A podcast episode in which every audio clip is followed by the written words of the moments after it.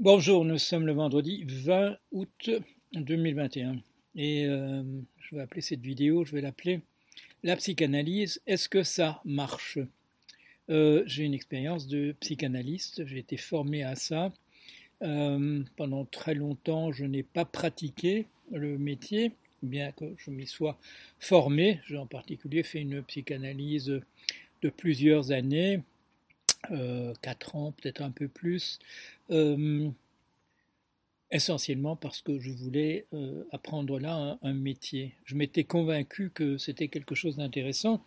J'avais fait une première psychanalyse qui euh, m'avait convaincu qu'il n'y avait absolument rien à tirer de, de cette méthode, que c'était sympathique, que les idées étaient intéressantes. C'était intéressant de lire Freud et d'autres auteurs comme Lacan.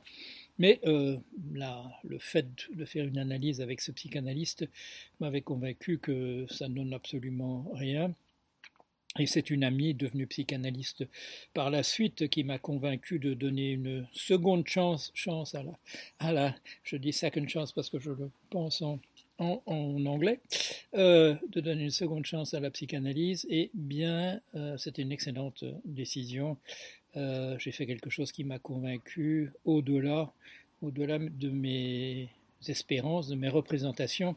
Il y avait là une méthode extrêmement intéressante, extrêmement efficace, euh, efficace bien au-delà de ce que j'aurais pu imaginer, euh, non pas seulement à partir de la première, la première psychanalyse, mais même d'avoir lu la littérature, de ce que des psychanalystes avaient pu dire sur ce que c'était mon analyste euh, Julien, Philippe Julien, euh,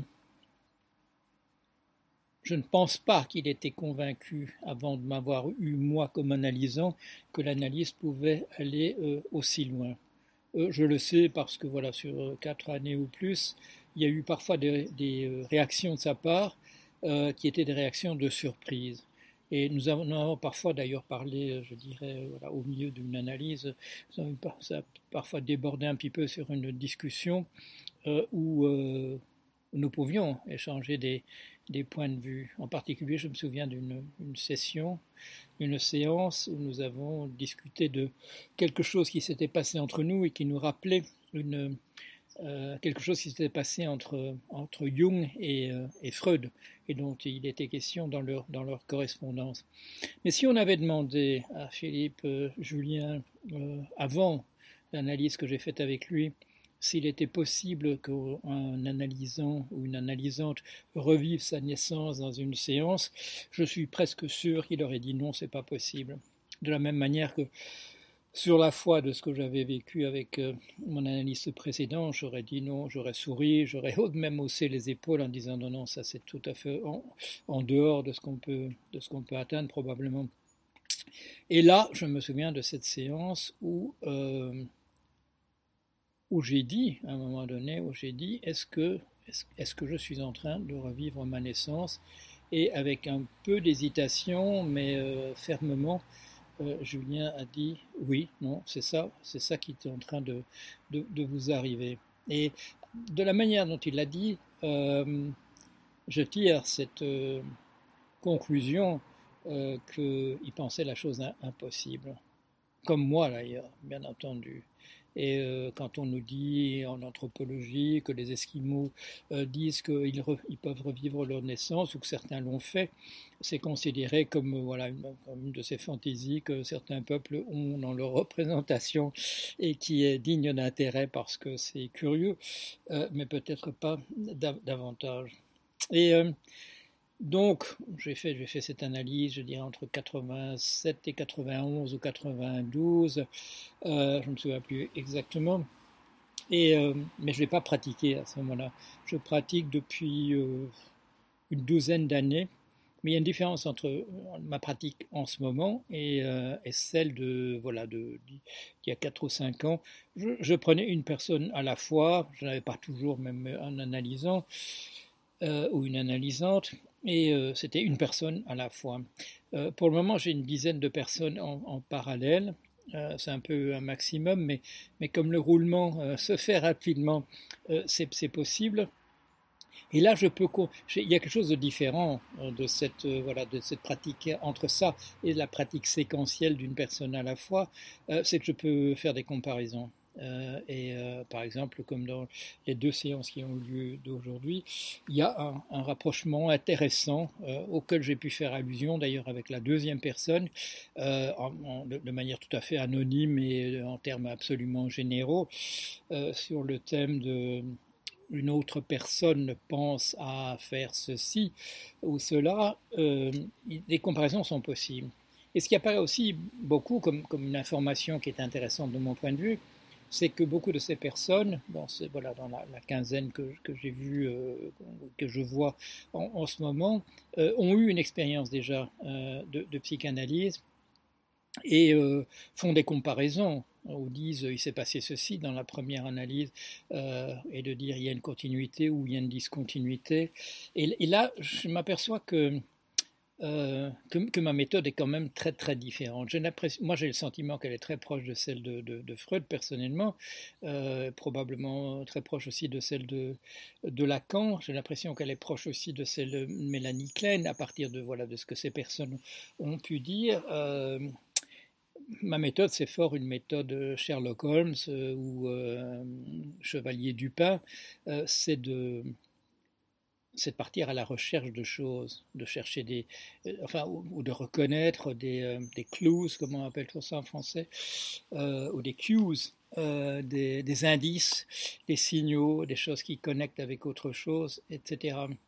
Et ça fait que c'est ça, c'est ça sans doute euh, qui permet que certaines analyses soient extrêmement rapides, euh, qu'elles couvrent quelques semaines, quelques, quelques mois, et arrivent à, conclusion. C'est un thème qu'on trouve déjà chez Freud, c'est euh, analyse terminable ou interminable, et c'est un grand thème dans la littérature psychanalytique. Comment reconnaît-on ou comment peut-on dire, l'un ou l'autre, qu'une analyse est, terminée? Et ça, c'est une expérience que je n'ai jamais eue. pour moi, on arrive à une conclusion.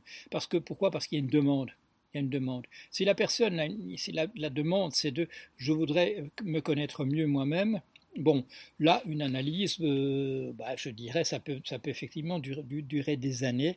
Euh, mais là aussi, euh, je vois que même quand la personne me dit ça, on peut quand même aller très très vite. On peut quand même aller très vite.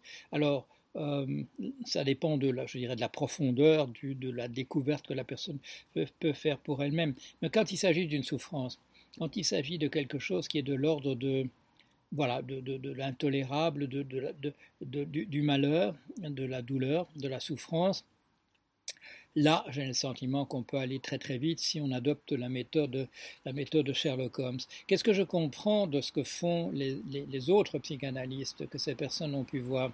Euh, J'ai l'impression qu'il y a, il y a, deux grands styles euh, qui conduisent à des analyses interminables. Euh, le premier, c'est la personne qui se contente d'écouter. On appelle ça parfois analyse lacanienne, mais je n'ai pas le sentiment, je n'ai pas fait d'analyse avec Lacan, euh, mais je ne crois pas qu'il disait jamais rien. Euh, c'est une manière, comment dire, c'est une façon assez sûre pour un psychanalyste ou une psychanalyste de faire une analyse, puisqu'il n'y a pas de critère de, réussite ou d'échec la personne parle et elle découvre toute seule des choses ou non. S'il n'y a pas d'interprétation, je dirais, il n'y a pas ce petit euh, coup de pouce qui permet d'aiguiller dans une, dans une direction particulière. Et d'autre part, il y a d'autres, manifestement, il y a d'autres psychanalystes qui sont, euh, qui, ont, qui, parlent éventuellement, mais dont on a l'impression qu'ils ont une espèce de catalogue devant eux, comme un, comme un psychiatre peut avoir avec euh, la liste des maladies. Et ça consiste à dire, euh, voilà, j'entends ça parce qu'on me rapporte, euh, oui, quand j'ai dit ça, on a dit, ben oui, il y a un conflit entre vous et votre mère. Euh, oui, quand j'ai dit ça, ça voulait dire que. C'est-à-dire que j'ai l'impression que les gens ont devant eux, les, psychanalystes, ont, une grille. Et ça ressemble en fait en réalité fort à une, à une clé des songes, les clés des songes anciennes que dont, Freud, dans son, sa Traumdeutung, dans son interprétation des rêves, a dit que ça servait à rien parce que c'était les symboles des rêves sont une histoire personnelle. Et Lacan a dit c'est un rébus, il faut lire ça euh, comme un rébus. J'ai l'impression que, ou dans, ces, clés des songes, euh, la première, j'ai oublié le nom, je crois que c'est Artemidor, le premier qui a, qui a fait une clé des songes il y a, très longtemps, euh, au deuxième siècle euh, après Jésus-Christ, quelque chose comme ça, où on dit bah, vous rêvez d'un parapluie, c'est parce que vous avez envie de vous couvrir, c'est-à-dire des trucs, je dirais, assez, assez bateaux, des choses, voilà, des, des interprétations qui valent en principe pour tout le monde. Et j'ai l'impression que beaucoup de psychanalystes font ça. Euh, ils regardent, ils, ils, écoutent des trucs, euh, et puis euh, ils disent ça veut dire ça. Et là, ce que j'entends souvent, c'est que la personne qui me dit, j'ai lui évoqué ça dans mon histoire, et il m'a dit ouais c'est un truc sans importance, ou bien une autre, chose, on, on dit bon je ne crois pas qu'il faille s'y attacher, et donc, on, et moi, j'ai découvert ces endroits-là, précisément ces endroits, justement, la, je dirais la, la, la clé, la, clé du mystère, le, mystère de la douleur de cette personne, de, sa souffrance, c'est là que ça se trouve.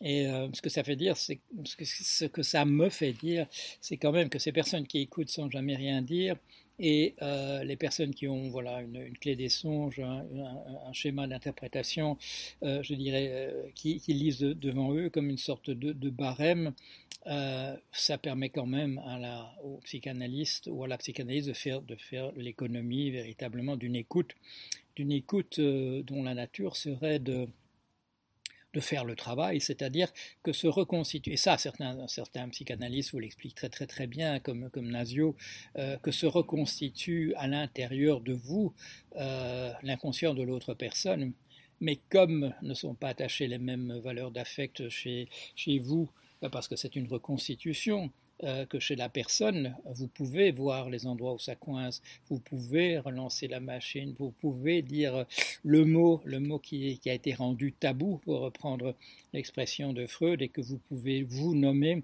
et faire sauter le bouchon chez la personne euh, en, face. Alors, alors voilà. Euh, quand une personne vient avec une demande particulière qui est une souffrance, j'ai le sentiment qu'on peut effectivement faire, comme dans ces analyses que je fais en ce moment, euh, résoudre ça en quelques semaines ou en quelques, en quelques mois, parce que c'est une question, je dirais, de, faire correctement le travail de Sherlock Holmes, euh, de, l'analyste et de, et de trouver l'endroit où cette souffrance avait lieu. Euh, où elle avait sa, cause, son origine, et qu'au moment où ça a disparu, qu'on peut dire que l'analyse a, réussi. Et donc la question est, une question, je dirais, fausse euh, de l'analyse terminable ou interminable dans ce cas-là. Et comme je l'ai dit tout à l'heure, si la personne dit je veux me connaître, vraiment me connaître en profondeur, ou comme dans mon cas, on pourrait, on pourrait me dire oui mais votre cas vous avez fait 4 ans d'analyse, c'est un contre-exemple de ce que vous dites.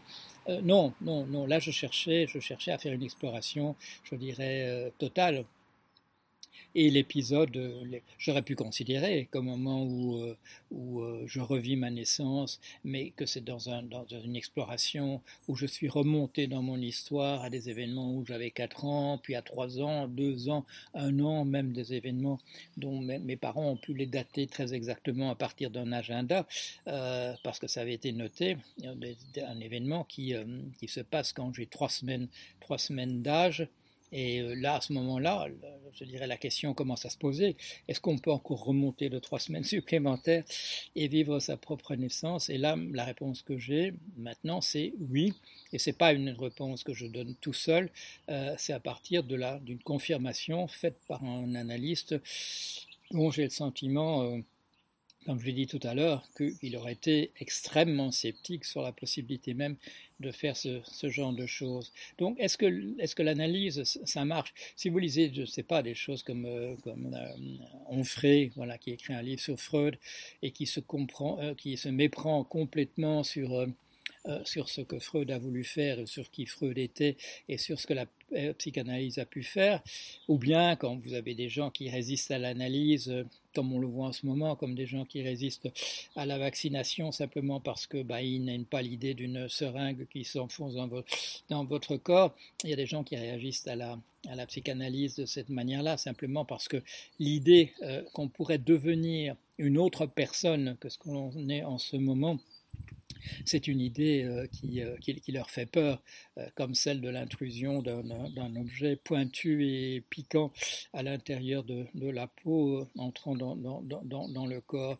c'est un peu la, même idée. Et si ces gens-là se retrouvent en analyse avec une demande, c'est une souffrance, c'est une souffrance véritable qui les conduit là, et comme je viens de le dire, une souffrance qui peut disparaître et qui me convainc, moi, à mes yeux, à moi, que la demande a, disparu, parce que la demande, c'était de faire disparaître cette souffrance, comme c'est le cas, je dirais de manière générale, dans un domaine parallèle mais apparenté, qui est celui de la médecine et de, de la maladie. Voilà, j'espère euh, vous avoir donné quelques éléments d'interprétation, de réflexion, si vous posiez des questions du type euh, à quoi ça sert la psychanalyse.